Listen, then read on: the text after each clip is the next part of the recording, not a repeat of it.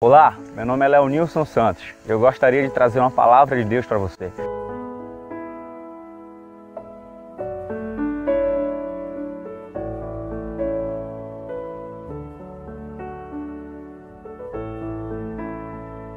Quero falar sobre fraquezas. Isso mesmo. A Bíblia nos ensina que a fraqueza é um lugar onde o poder de Deus pode ser aperfeiçoado. E o apóstolo Paulo experimentou isso de uma forma especial. No livro de 2 Coríntios, capítulo 12, e o versículo 7 em diante, nos diz assim: E para que não me sobrevivesse com a grandeza das revelações, foi-me posto um espinho na carne, mensageiro de Satanás para me esbofetear, a fim de que não me exalte. Por causa disso, eu orei três vezes, pedindo ao Senhor que o afaste de mim. Então, o Senhor me disse: A minha graça te basta, porque o meu poder se aperfeiçoa na fraqueza. De boa vontade, pois mais me gloriarei nas fraquezas, para que sobre mim repouse o poder de Cristo. Pelo que sinto prazer nas fraquezas, nas injúrias, nas necessidades, nas perseguições, nas angústias, por amor de Cristo, porque quando sou fraco, então eu sou forte. Todos nós temos um espinho na carne, ou espinhos. Mas nós podemos aprender algo muito especial com a experiência do apóstolo Paulo. O espinho na carne de Paulo não era para enfraquecê-lo, mas justamente era para mostrar para ele o quanto ele era fraco e dependente de Deus. Quando nós entendemos isso, quando nós percebemos isso e perdemos cada vez mais a confiança na carne e manifestamos cada dia mais uma confiança maior em Deus, o poder de Deus então pode repousar sobre as nossas fraquezas e ser aperfeiçoado nelas. As nossas fraquezas, elas são um sinal de que nós dependemos de Deus. A Bíblia sempre vai nos voltar para a completa dependência de Deus. A Bíblia diz que não é por força ou por violência, mas pelo poder do Espírito Santo.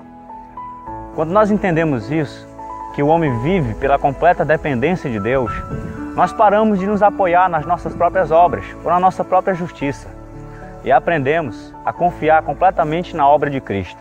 Quando se trata da salvação, nós começamos a aprender e a compreender que nós não somos salvos pelo que nós fazemos, mas pela fé no que Cristo fez no Calvário.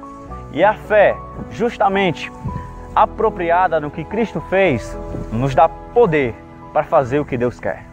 Eu aprendo algo muito interessante também com o apóstolo Pedro, na experiência que ele teve sobre andar sobre as águas. Nós vemos ali que Pedro olhou para Cristo e então começou a andar sobre as águas, em meio à grande tempestade que os envolvia naquele momento. Mas Pedro começou a olhar justamente para a força da tempestade e começou a afundar, tirando assim os seus olhos do seu verdadeiro alvo, que era Jesus. O que, é que nós podemos aprender aqui? A exemplo de Pedro, nós aprendemos que a fé na caminhada cristã precisa se manter olhando constantemente para Cristo, para que a salvação venha a ser desenvolvida e os resultados gloriosos do Evangelho possam ser produzidos na nossa vida. Mas a gente aprende que na caminhada cristã, muitas das vezes nós passamos por fraquezas. E não apenas fraquezas, mas dúvidas que nos fazem afundar sobre os males deste mundo. Mas aprendemos algo mais interessante ainda, que em meio às dúvidas que nos fazem afundar, nós teremos a mão poderosa do Salvador para nos levantar e nos assegurar de volta ao nosso propósito. E então nos alegramos e se alegre também, porque para uma fé fraca sempre vai existir um Cristo forte. As nossas fraquezas não são desculpas para nos afastarmos de Deus e nem devem nos servir para isso. Pelo contrário, elas são indicadores de que nós precisamos dele e dependemos mais dele. Permita que essa verdade venha invadir a sua alma e queimar em seu coração.